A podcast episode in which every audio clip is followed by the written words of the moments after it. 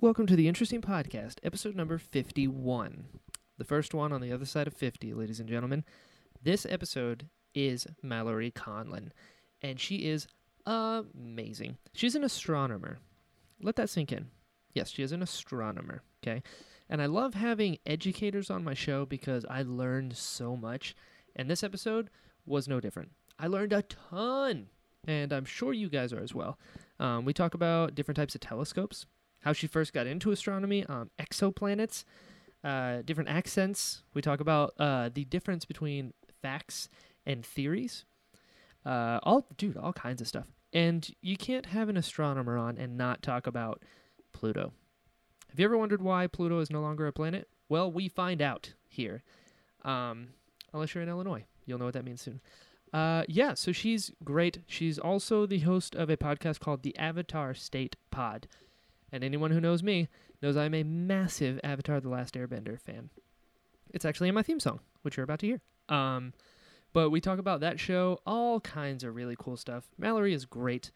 Um, and you guys, you guys, I'm so excited to have this show released because I've been sitting on it for a while, having banked all these episodes. Um, you know, you, you bank them up and then you have to release them, and that is why uh, it's fitting that Mallory is going to be the last episode in uh, March, which was the double release month that I've been doing. Um, yeah, so it just it came full circle. You know, I'm so glad to have this one out there. I'm so glad Mallory took the time to talk to me and teach me things that I had no idea about. Uh, so without further ado, I've talked enough. Let's go learn about some space and stuff. That was an unintentional rhyme. What? I'm into it. Anyway, please enjoy the interesting podcast, episode number 51 with Mallory Conlon. Theme song time.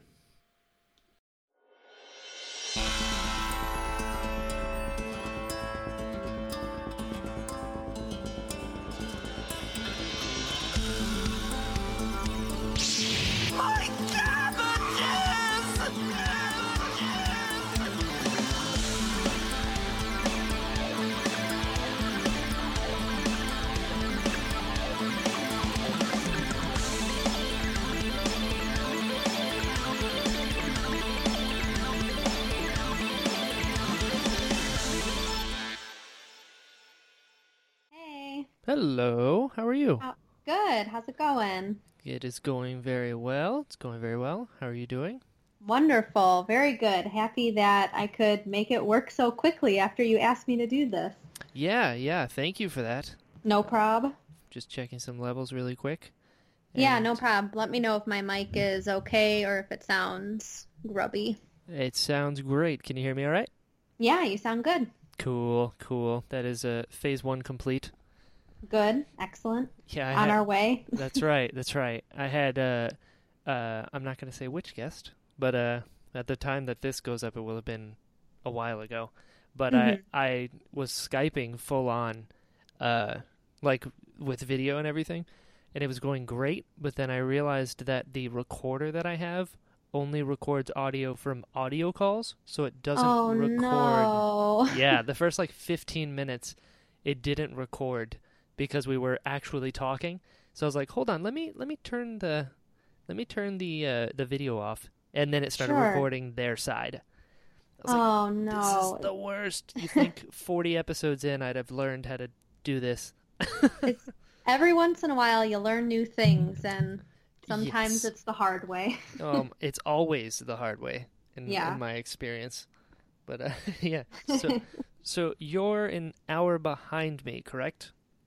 I'm in Central Time, not Connecticut. So ah, I believe then I am an hour behind you if you're on the East Coast. Okay. yes, I'm in Florida. Cool. Yeah, so it's 9:30 where I'm at. Very nice. Very nice. So you were 8:30 where you are. I can tell you an hour into the future, it's not bad. It's not bad. it the world still exists. Yeah, I mean, I can't speak for where you are, but uh, Okay.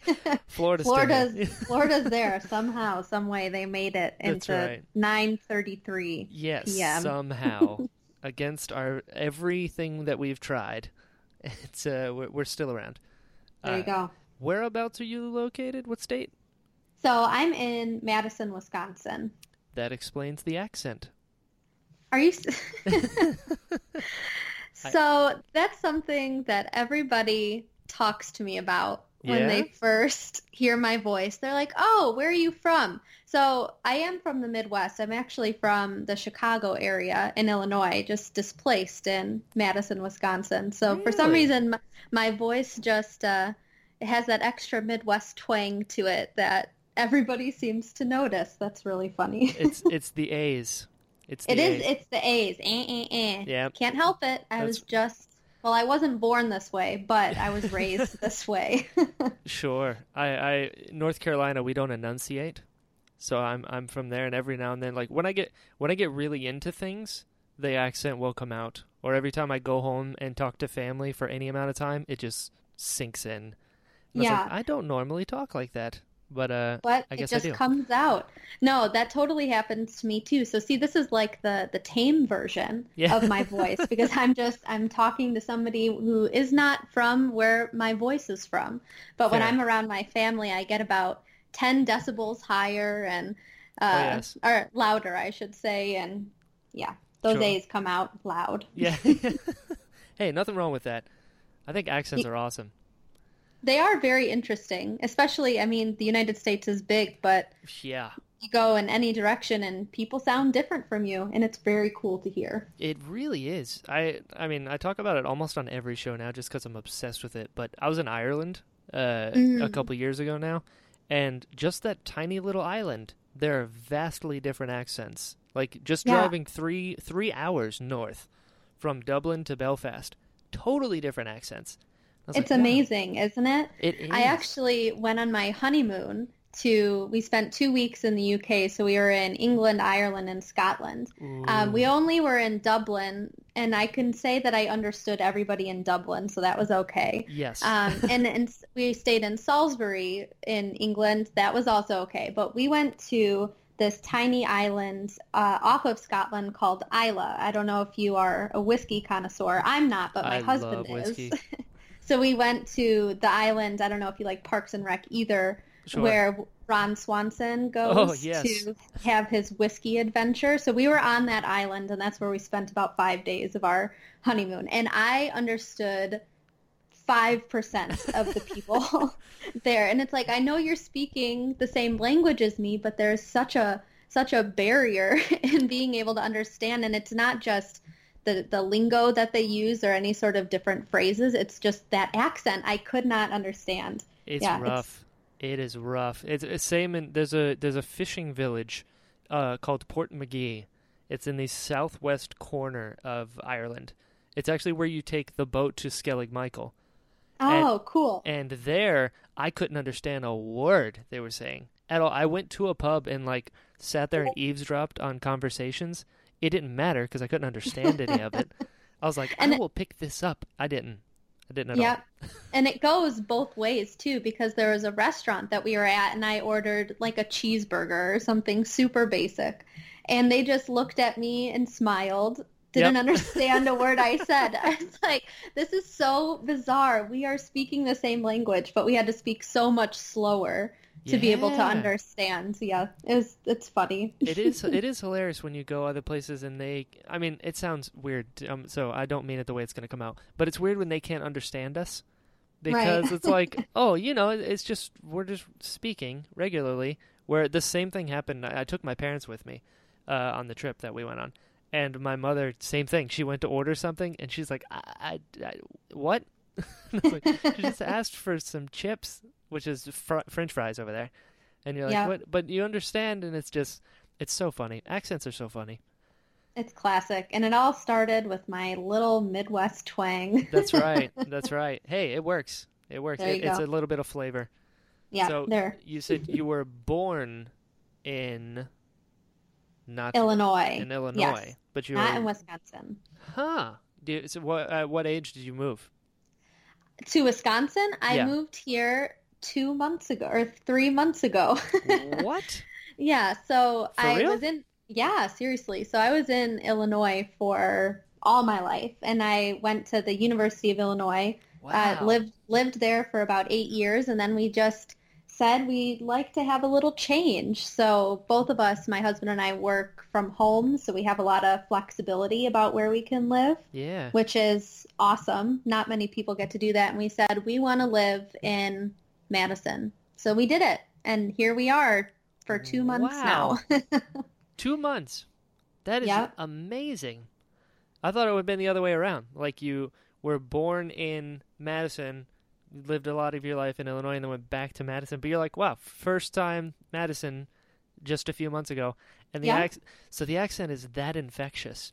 It's that, and well, I would say the accent is Midwestern, not necessarily just Northern Midwestern. Yeah, of course, of Midwestern. I mean, I've seen Fargo.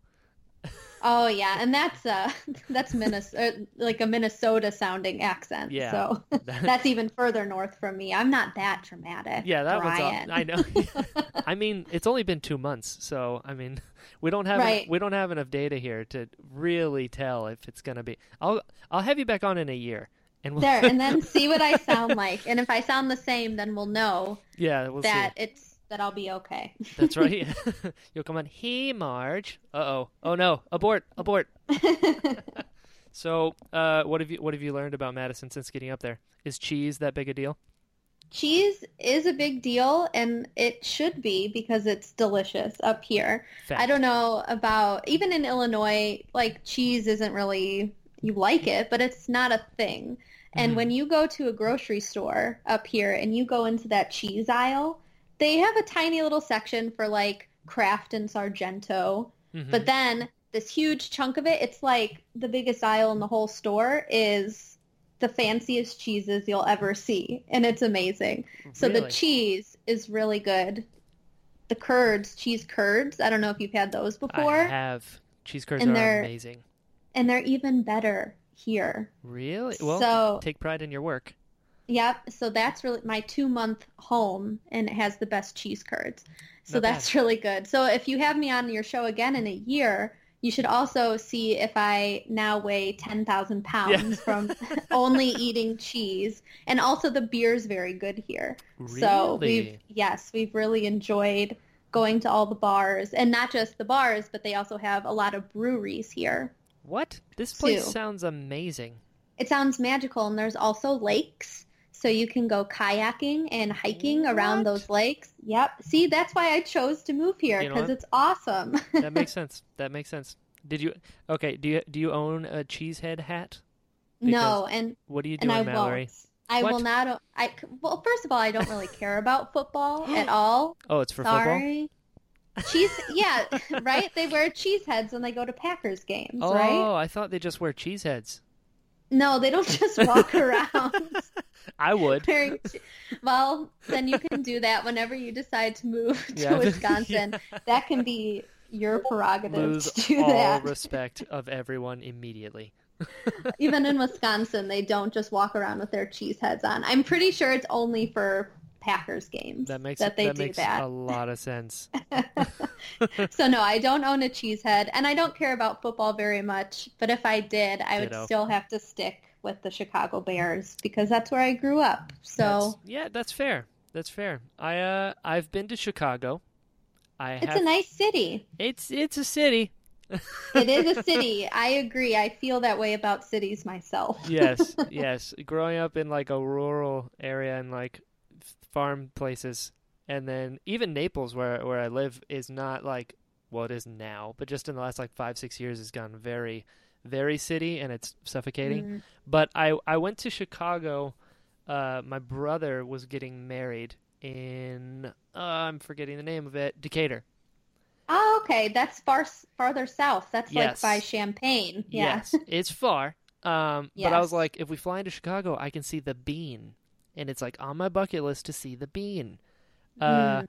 well, little did I know, it's near impossible to find parking anywhere in Chicago near the bean, and when you do find it, it's thirty-five dollars. So I was like, oh, how bad do I want this? Come to find out, thirty-five dollars bad. And Yep. the bean's pretty cool. The bean is pretty cool. Have you seen The the, bean is cool. Of course, I've seen the bean. I mean, I have to ask drive. dumb questions at the top, you know? It's not a dumb question, but it's a question. Yeah. Um, no, I've seen the bean many, many times. Um, the nice thing, I grew up in the suburbs, but you can always take a train down there. So I've been Ah. going there since before I could even drive. Um, Right on. So yeah, we would go and see the bean and go walk in that area, which is pretty cool. And I actually, uh, two summers ago, I s- spent uh, working at the Adler Planetarium Oh, down right there. on. So I don't know if you've been to the museum campus of Chicago, but it's beautiful down there. They have um, Right. so many, like the Shedd Aquarium, the Field Museum, uh, the sh- and the planetarium, which are all awesome to go see. Sure, sure. So that's actually a, a great segue.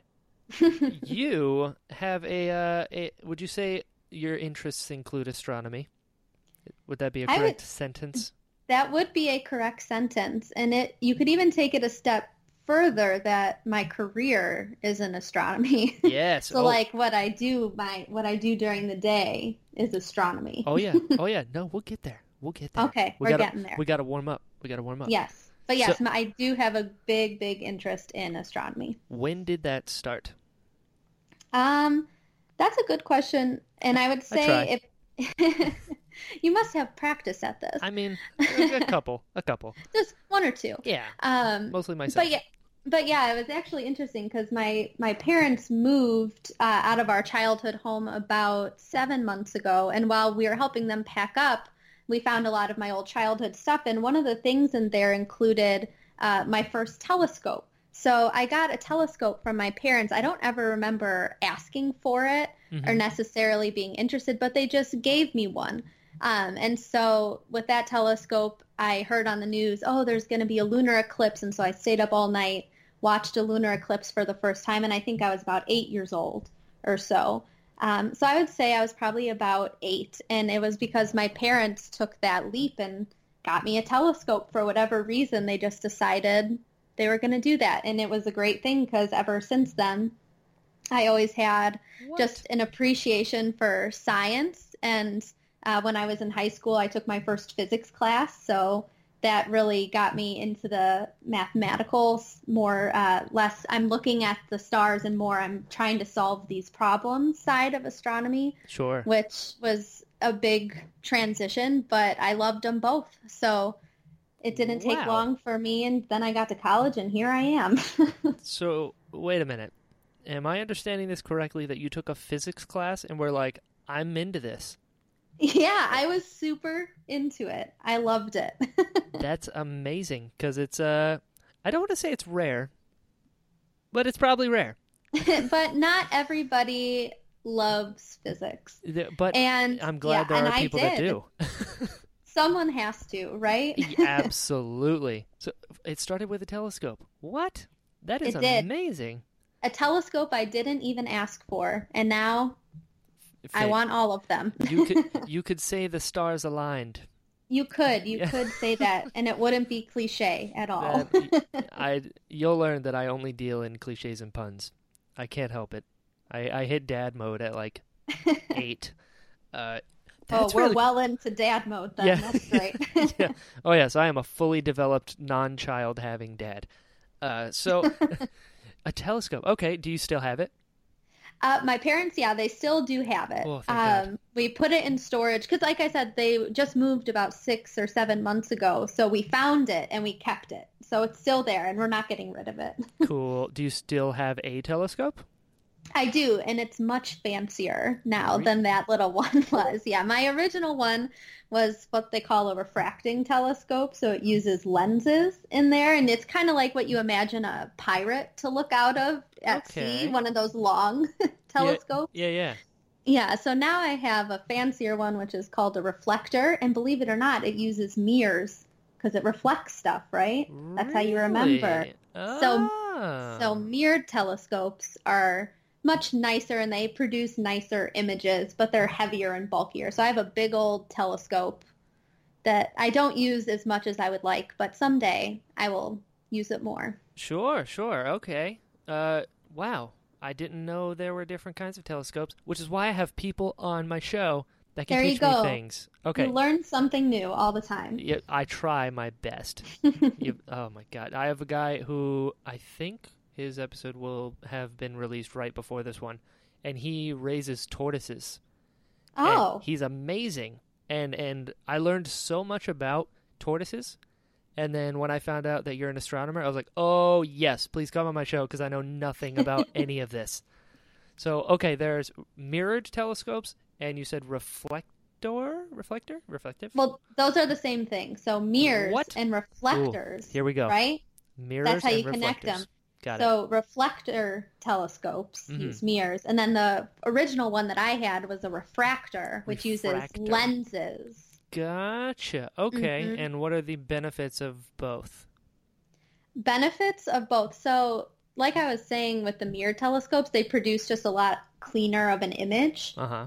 So uh, you can see things that are a lot fainter using those because you can make the mirrors a lot bigger than you Oh, can the lenses. Um, the smaller lens telescopes, they're really good for like for kids, basically, Right. um, because you can hold them with your hands for the most part. They're pretty light Uh-huh. and they're portable, and also they're pretty cheap.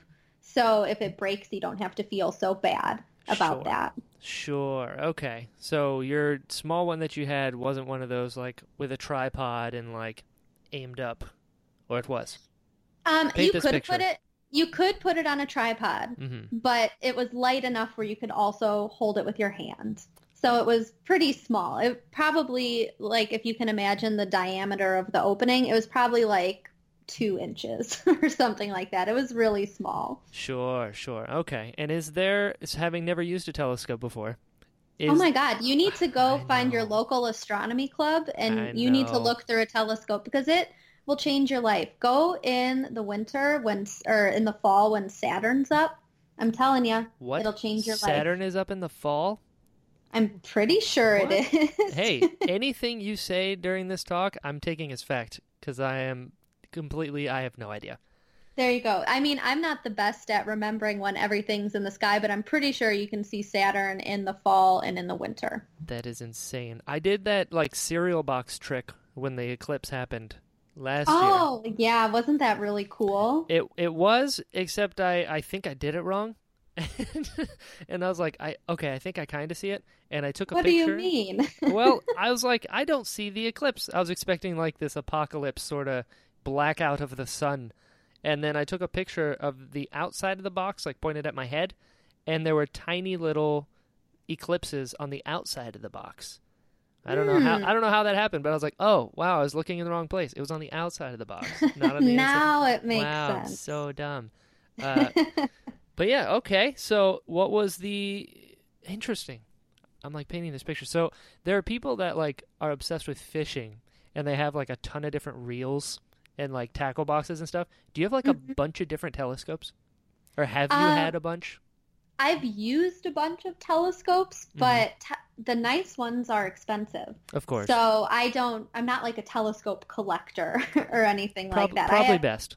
yeah, I have I have one telescope. Uh, well, I guess I have two now that I know that I still have my original telescope. Yeah. But the one that is at my house is like a, it's an eight inch, so it's got an eight inch diameter in the mirror, and it's a reflector.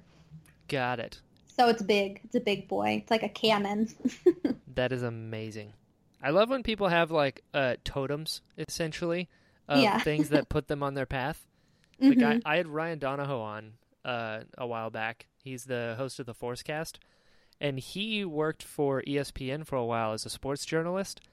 And he talked about when he was like, I don't know, five years old or so, really, really young. He had this uh, karaoke machine, and he Mhm. would watch basketball games and then like interview his parents with this little karaoke machine. And then f- flash forward 15 years, he's working for ESPN interviewing LeBron James. Oh my god, His parents still have that karaoke machine. that's amazing. So it made me think of this with they still have your first telescopes, and now you're like an astronomer. It's Right. pretty cool. It's How does it happen? No one knows. I it's know. just destiny. That's right. And I'm like way too sentimental for my own good, so I'm like, it's so beautiful. it's so poetic. Yeah, exactly. it just makes sense. so, uh, what was it about that first telescope, you're just looking up at space. Like, what clicked? What's going through your head? Do you're like, oh, stars? But it was more than that. Do you remember? Yeah, it was that first lunar eclipse Right. that I looked at. So I used to, I, I was this weird little kid, so I would watch the nine o'clock news every night Sweet. when I would go to bed. Um, and one night they said there's going to be a lunar eclipse. It's going to start at whatever 1 a.m. And so I said, oh, mom, can I stay up with my new telescope and can I look at it?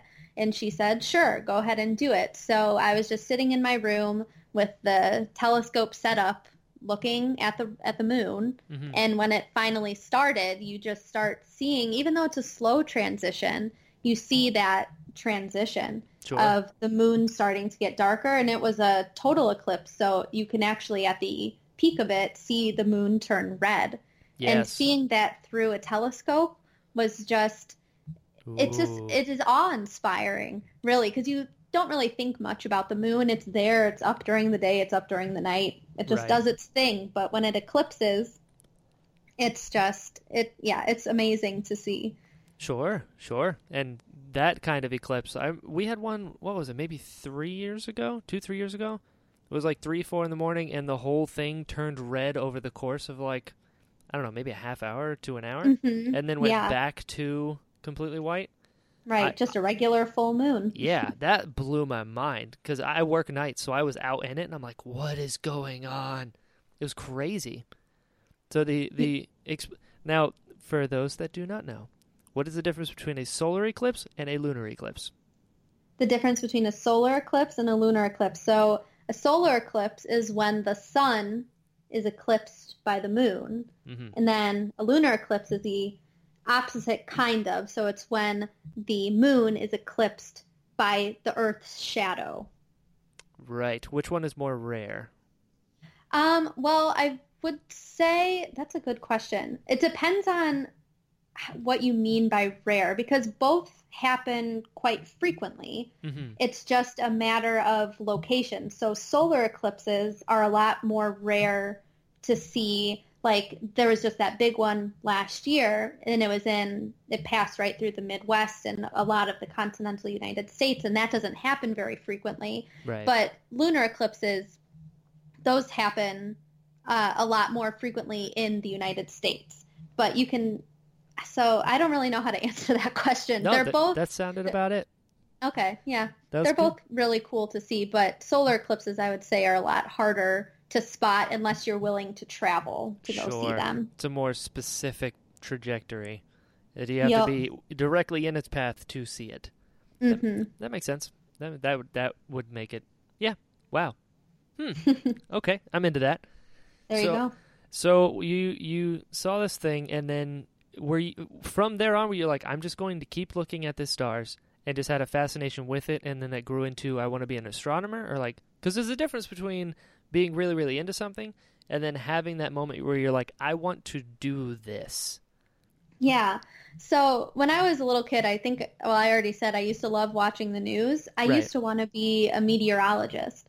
Oh, So okay. I loved weather, and it, whenever there was like a thunderstorm coming or a tornado watch, I would always be watching the Weather Channel all the time. So Sure. for the longest time, I wanted to be a meteorologist.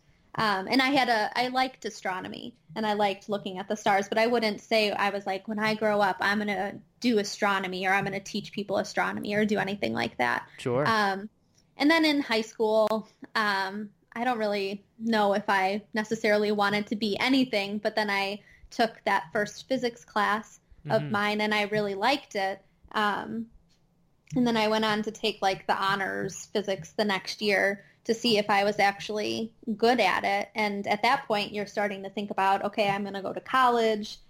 What am I going to apply for? What am I gonna What am I gonna be? I'm 16 years old, trying to figure it out. Yeah. Nobody knows what they're gonna be when they're 16. So Sure. when I applied for college, I applied to be an aerospace engineer. what? Um, yeah, I'm I contrary to I love all of this.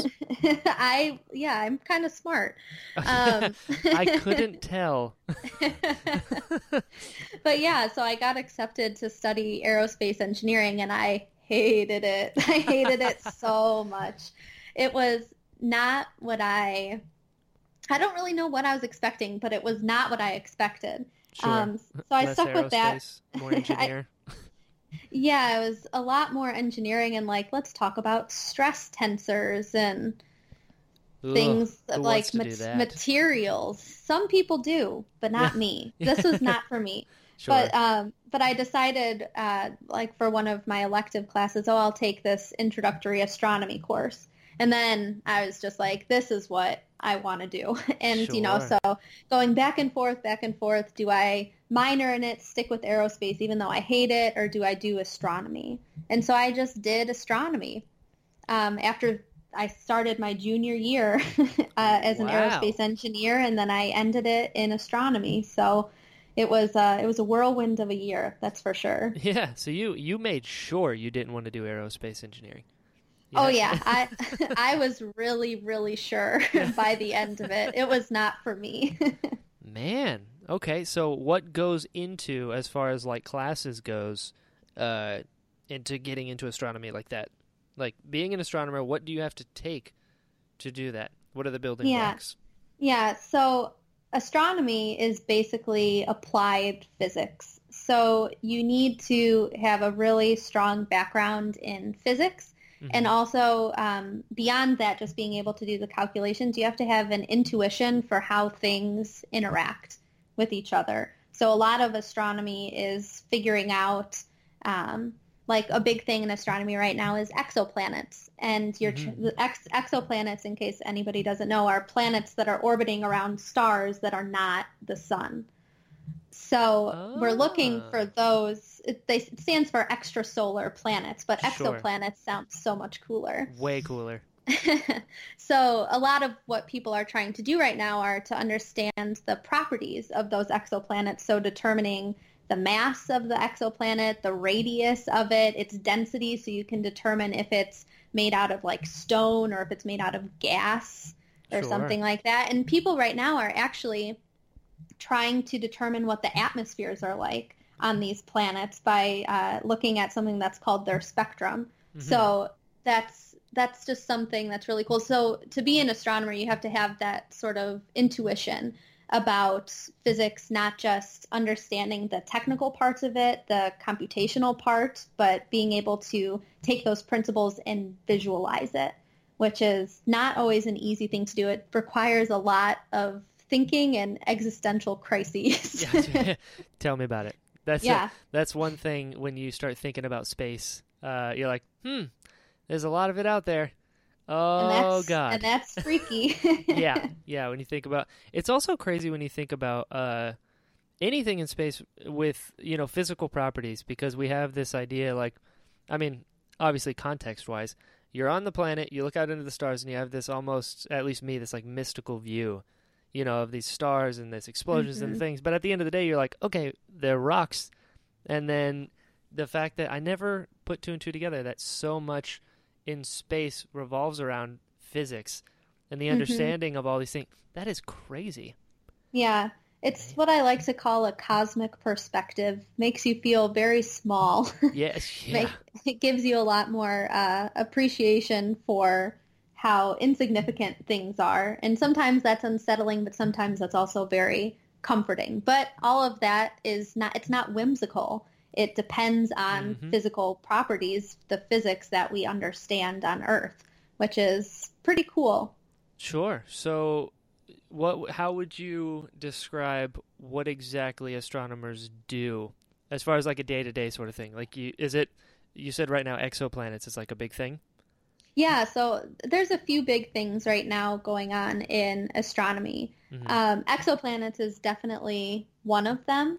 So it is mostly focused on not just identifying what where those planets are. Mhm. So looking at a star and seeing, oh, this has a little dip in its light curve, so that means that there's a planet there.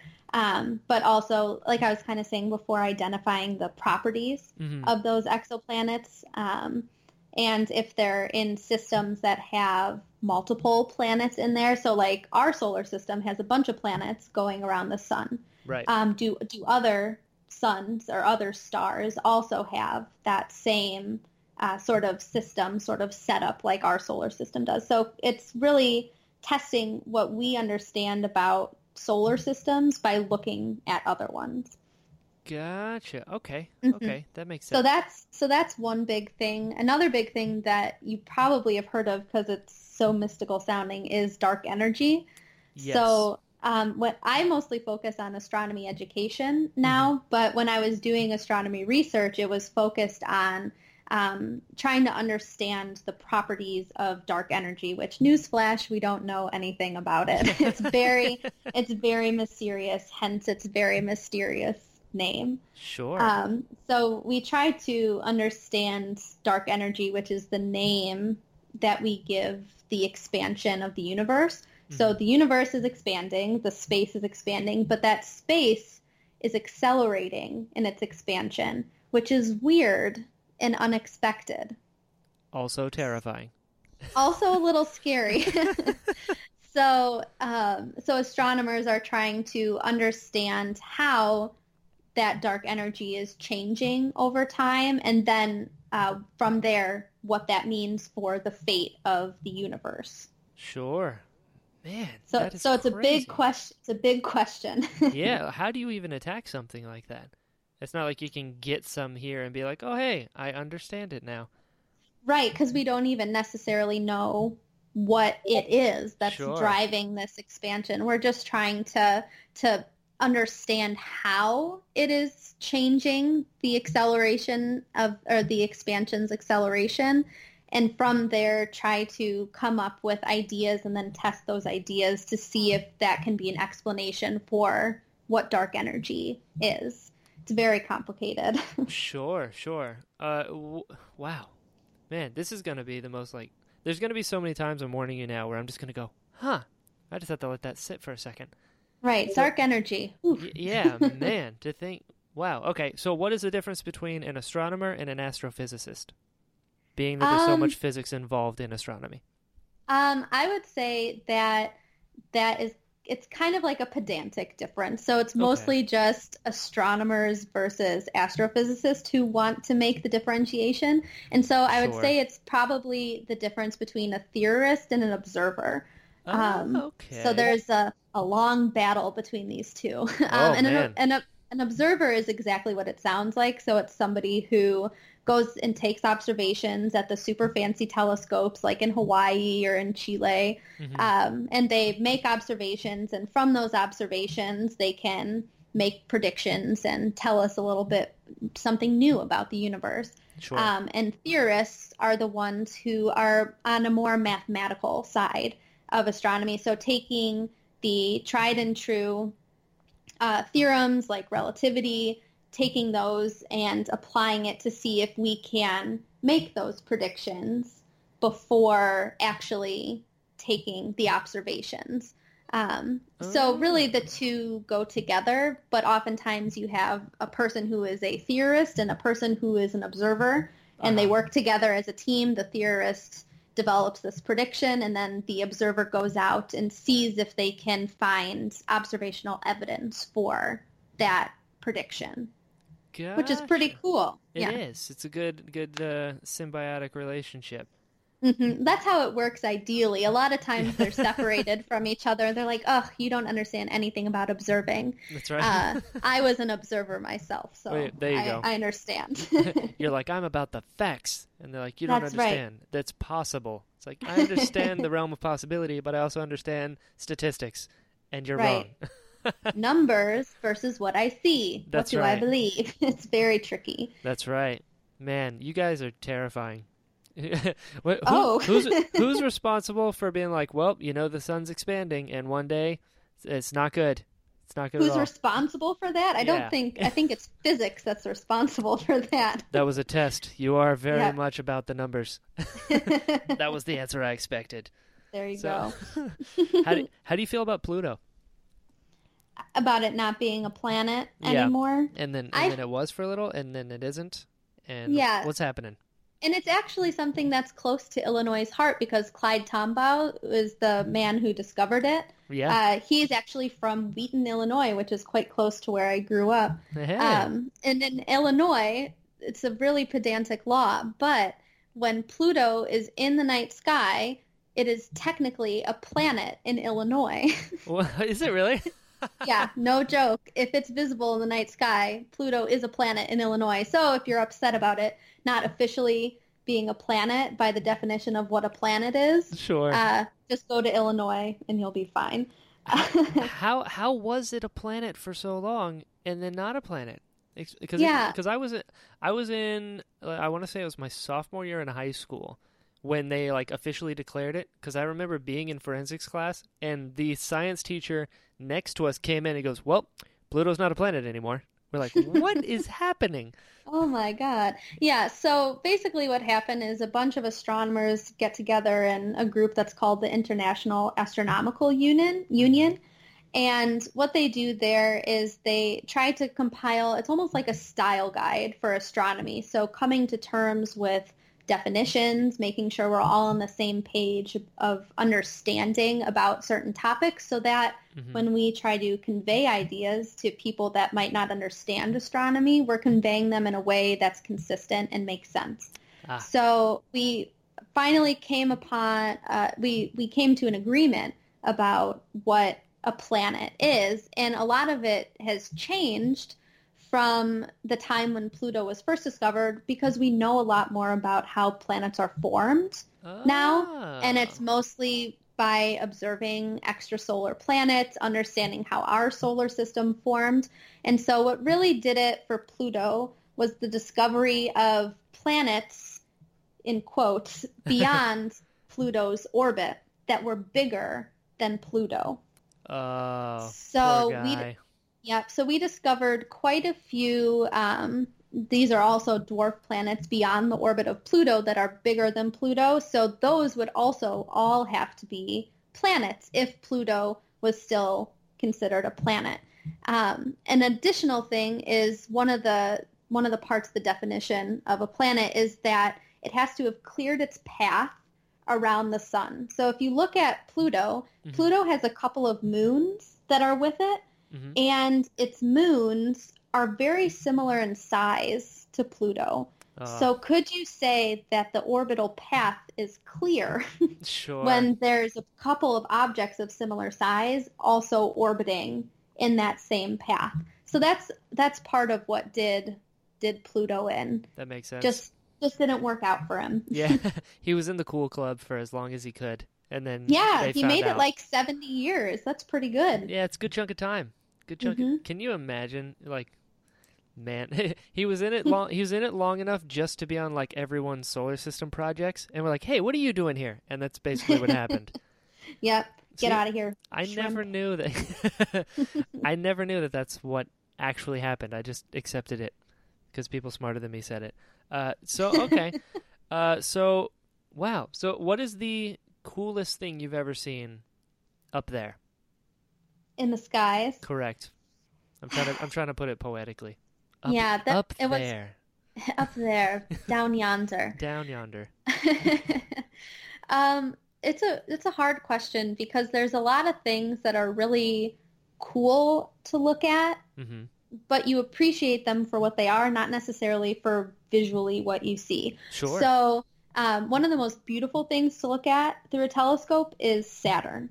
Um, it looks almost exactly like you would imagine it to. You can make out the ring system that's going around it, and on a really clear night, you can see the gap between the planet and the rings. sure. What? So that's a beautiful thing to see. And you can even see that with a very basic telescope. You don't need to have like a professional grade telescope to be able to see that. Um, so Saturn is definitely one of the most beautiful objects to look at in the night sky. And one of my favorite things is I've done a lot of public observing sessions, so Mhm. opening up telescopes for the public to be able to look at them. And whenever a person sees Saturn for the first time, they're always like, is that a sticker? Yeah. like what is that they can't believe that it's real because it looks it looks surreal really so that is definitely one of the most beautiful but probably the coolest thing i ever saw through a telescope um, when i was doing astronomy research and making observations there was a supernova in january of 2014 that you could actually see with the well, you couldn't see it with the naked eye. You could see it with the telescope from mm-hmm. from Earth, which is amazing. Yeah.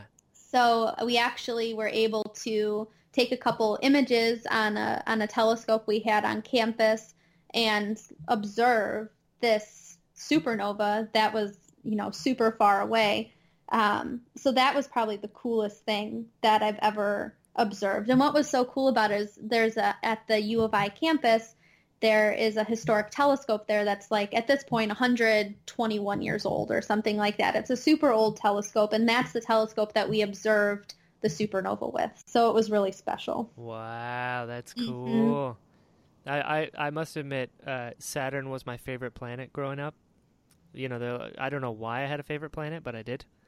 Who like, doesn't? It's a great one. yeah, right, dude. There's rings on it. It's like the different one. It's I- glorious. That's really cool that you've seen it. I- hmm I you could see it too. I'm telling you, find that local Astro Society and just drop on in. I'm gonna have to now. I didn't know it Mhm. existed, but I'm glad you're here to. I'm I'm sure that it does. yeah, it has to. It has to. So wow. Okay. The, see, those are very two very good picks. Uh, Thanks. so at what point did you know that you wanted to teach?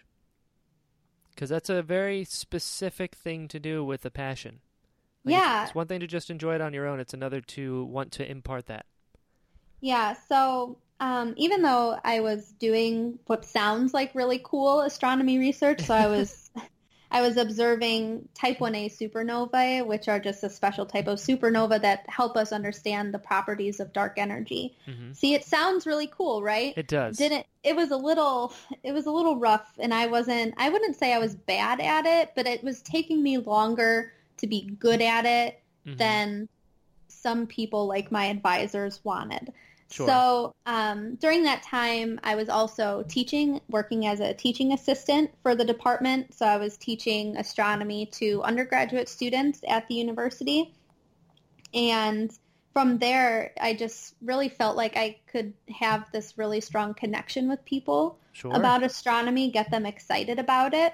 Um, and then there was there was a woman who came to give a colloquium at the university, and it was about astronomy education.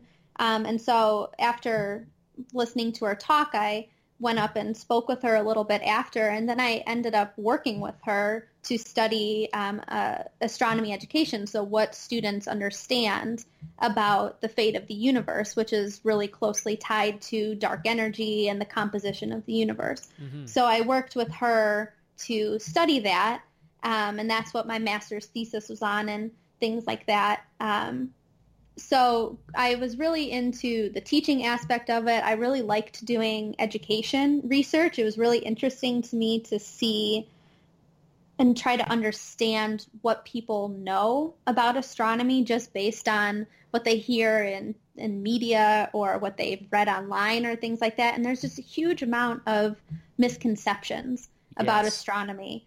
Um, which I mean, how could there not be? It's a difficult subject to understand, and when people are presenting it inaccurately, what else are you supposed to do besides Have be them on your wrong about it? hey, there you go. Right. oh man.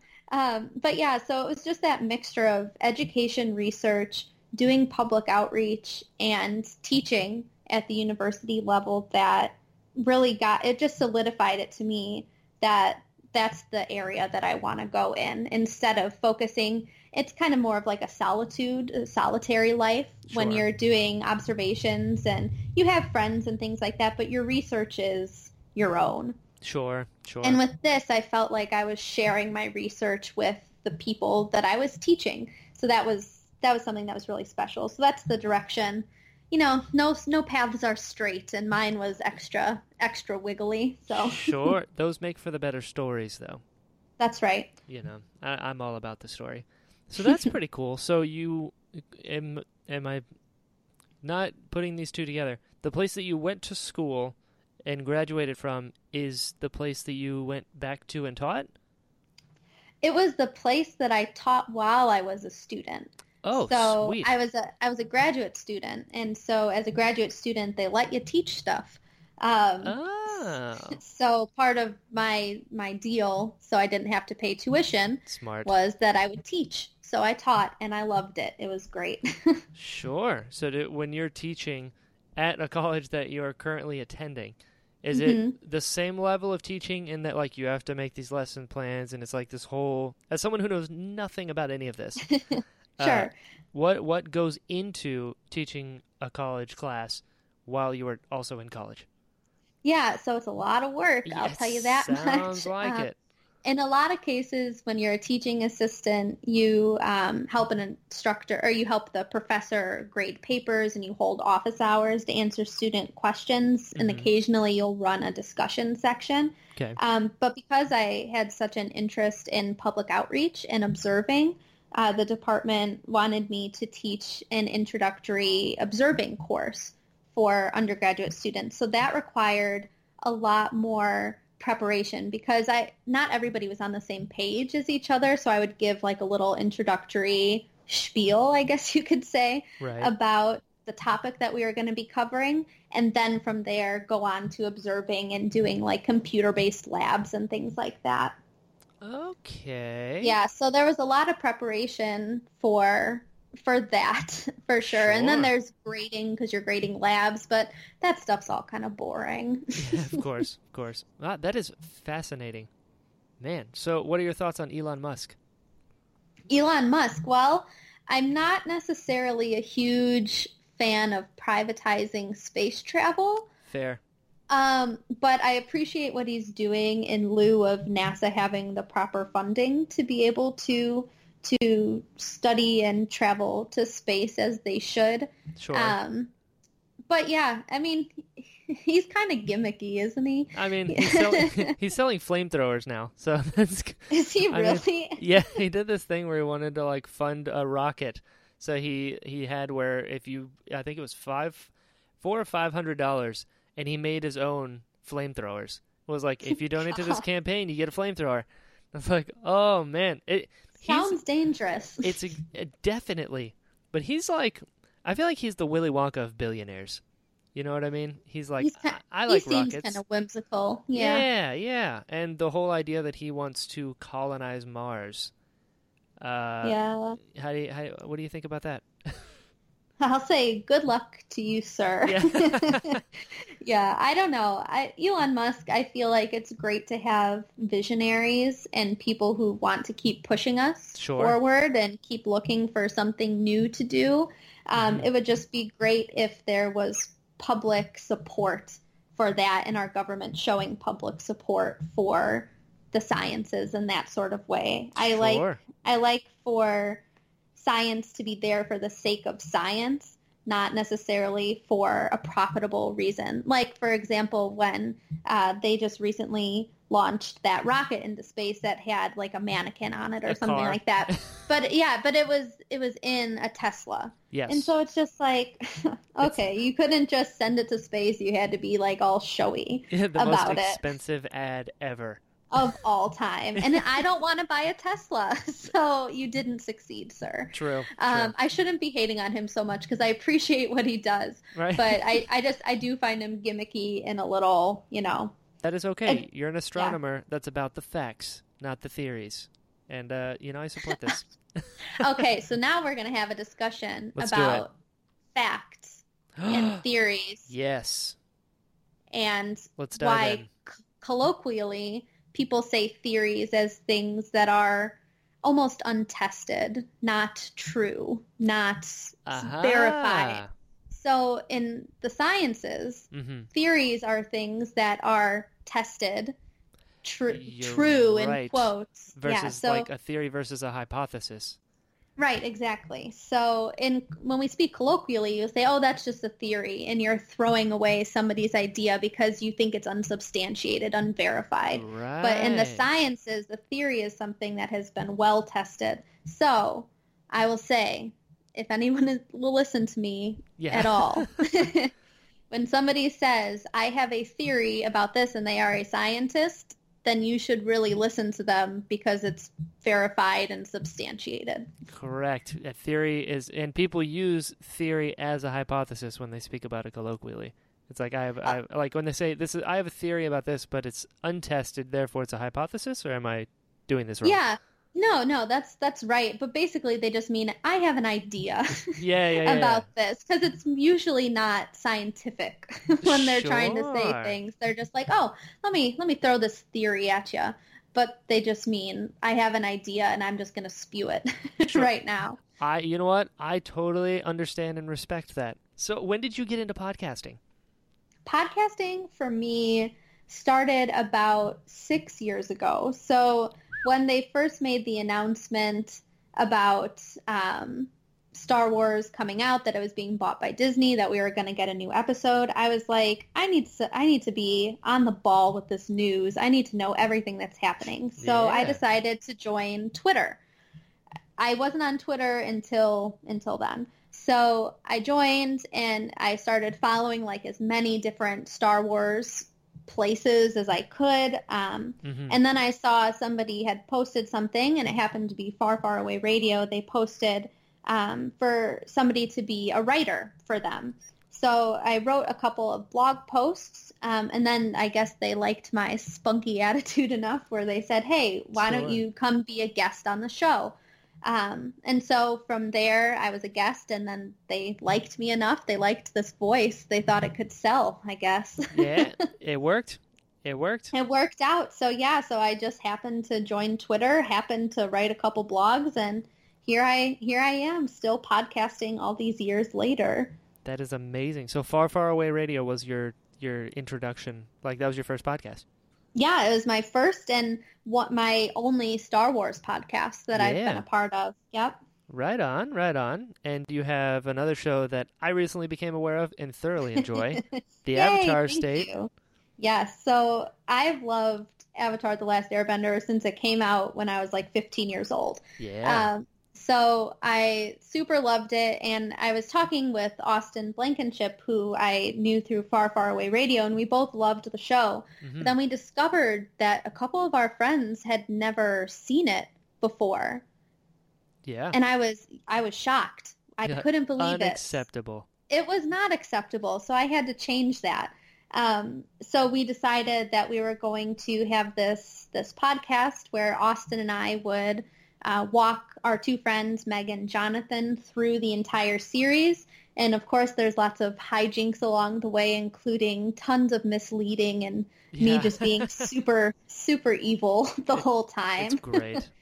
it is a lot of fun. If even if you haven't seen the show, just being able to watch it along with people because that's something that made the show so special for me when I was first watching it is that I wasn't in an online fandom or anything, but a lot of my friends at school watched the show, so we would talk about it and enjoy it together. Sure. So it's just having that that relationship, being able to share it with people when you're watching a show for the first time, even when the show is, you know, 10 years old. Oh, absolutely, absolutely. I I have a, a a Star Wars podcast called Brian and David Talk Star Wars, and he's never seen the Clone Wars, so we Really? we watch and review every episode of the Clone Wars, and I'm like, what do you what do you think of that, huh? Krell's kind of he's kind of crazy, isn't he? Hmm. what He you- seems like a good guy, doesn't he? Yeah. Where do you think this is gonna go? He's trustworthy. I really Yeah. think it. Yeah. He's not going to die. That guy. I wouldn't worry about it. God, it made me so mad. To- Oh. to- uh, but Avatar, Avatar is, in my opinion, possibly the greatest animated show of all time. I adore. My logo for this show is actually a cabbage. you love your cabbage corp. Oh my god, you have no idea. That costume changed my life. Uh, it's so good and so much confidence you get when you wear it. so much confidence. I built the cart as well.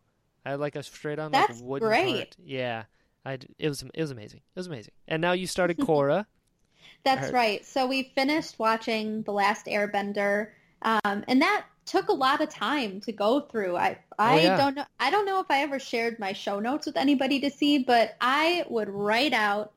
I would like write out my whole script of Mm-hmm. what I was gonna say the whole time. So I would have like ten pages of show notes. Sure. to go through. So working on that was a lot. It took a lot of time and we needed a little break after that. so we took about like a four or five month break and we kept getting emails and people were tweeting at us, when are you going to do Korra? When are you, you know, please do it.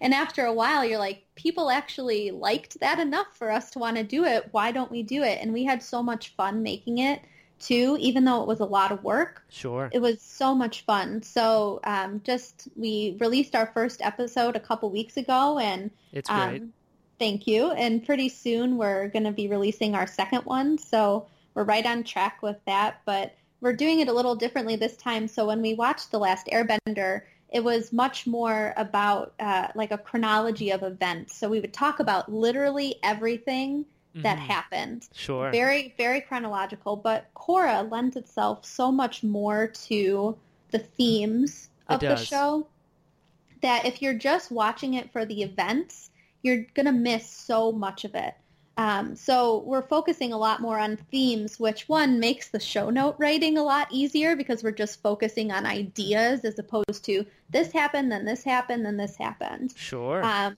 so it's been really fun, and of course, there's plenty of hijinks and shipping and sure. all that good stuff for for everybody to enjoy and Korra as well. Oh yes, I'll be very interested to see how book two goes Oh God, because uh, things go a little Miyazaki. Uh, yeah, things are gonna get a, totally crazy. And I, right before we started the show, I rewatched it in about the span of two weeks. So I watched all four seasons in two weeks. And let me tell you, that's an emotional roller coaster to Oh, do yeah. that. There is a lot, a lot going on in that show, and it's like I think I was saying to Austin not too long ago. It's like the best fanfic ever written is. because it, it gets your emotions going so strongly every single time you watch it. So I Oh, yeah. really appreciate what they did there for sure. I when I watch movies in real life, like I never cry unless something really bad happens. But like in movies, it's not hard for me to get Mhm. emotional. That's like cathartic for me. And when when I tell people like, "Oh, this movie made me cry," what I mean is like waters in my eyes. Right? It takes it takes a lot for tears to fall. Right? Because normally Mm. I could be like, "No, no, no, get back in there." Strength. Yes, exactly. Uh, my, my tear ducts were removed in the war. Uh, so God. uh, but uh, the first time I ever watched something and like legit, like, oh no, I can't stop crying, was actually Avatar: The Last Airbender, which Mm. is crazy because it's an animated show and it took me by surprise. It's and- not crazy. Was it Tales of Ba Sing Se? It was, yep, it was at the very end with Iroh singing to his son. And oh, God. you know what's crazy about that? I'd seen it once before, and it didn't make me cry. I was like, "Wow, this is heartbreaking." But the second time I watched it, it just it broke me, man. I couldn't handle it when I realized that the song that he's singing to the gravestone is the same song he sang to the little boy to calm it's him too down. much. See, like, now I can't. I can't even listen to you talk about Couldn't. it because it makes me too emotional. I couldn't do to it. Talk about. and that it, it it broke me. That and uh Kubo. Do you ever see Kubo and the Two Strings? I haven't. No. Kubo broke me. Couldn't handle it. Oh, Could, couldn't handle it. I am I am man enough to admit that I couldn't stop crying. Like I was with my fiance and I was like, we gotta we gotta we gotta talk about something else. I just can't. I Oh, just need a moment away yeah. from this. Like a No. lot. Like just talk about something else. You just gotta let those feelings flow through you sometimes. you know? But yeah, Korra, and I won't say the specifics about it in case any of my friends who have not seen it Yes. have listened, but the season finale of book one of Korra, Oh yeah. Nope, can't even handle it. it's good stuff. It's good stuff. You It's want, great- You want to feel? stuff. You want to feel? yeah, you want to feel something, you're going to feel it every time you think about it. That's right. Uh, speaking of things you can't probably talk about, let's be as vague as possible. Um, Okay. You're, you're involved in a in a particular um, audio project hmm that is not a podcast. That- okay, that is uh, perhaps called Convergence, perhaps not. Maybe. Um, what can you say about it? I can say that that project is currently on hiatus Okay. right now, Fair. but maybe you'll be hearing something about it in the next couple of months. Okay. Okay. that yeah, and, and that's all I can really say. But that's not me being secretive. That's just the truth. all there is right Yeah. now. Yeah. That's fair. I had to You know. You Yes, ca- you no problem. You can't not. Um, but can you believe we've been talking for over an hour already? Oh my God, we're chatty little Cathy's going Time- on here. Time flies when you're actually having a conversation. I've learned. It's so true. And I just have my two of my dogs are sleeping and we're fostering a dog and she's just staring at me in her kennel like, how dare you leave me in here for so long? That's right. She's like, what have you done? What are you doing up there? Stop talking to nobody. That's right. Yeah. that is right. Well, you know what? Thank you so much for coming on. I had a good time. I hope you did as well. Yeah, I definitely did. Thank you so much for inviting me. It was great. Of course. Uh, where can people find you online? So you can follow me on Twitter at Mallory Conlon. So original, I know. Kind and that's of, pretty yeah. much it's it. you. it's me. That's all I can say.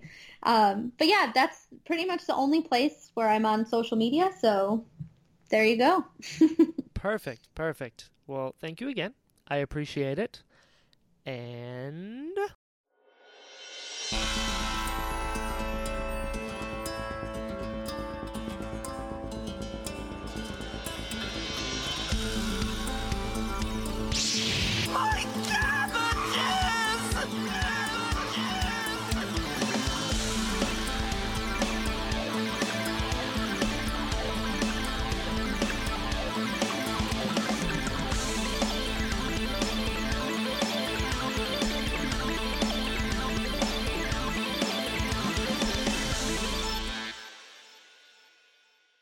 Hello, friends. Thank you so much for listening to this episode of uh, the Interesting Podcast. Uh, if you want to follow me on Twitter, it's at Jedi Brian. If you want to follow the show, it's at Pot of Interest on Twitter. And uh, if you enjoyed this, uh, if you wouldn't mind, go to iTunes and give it a five star rating. That pushes us to the front of uh, the iTunes algorithm, and it helps book guests. Um, yeah, so I really appreciate you listening. Until next time, be well.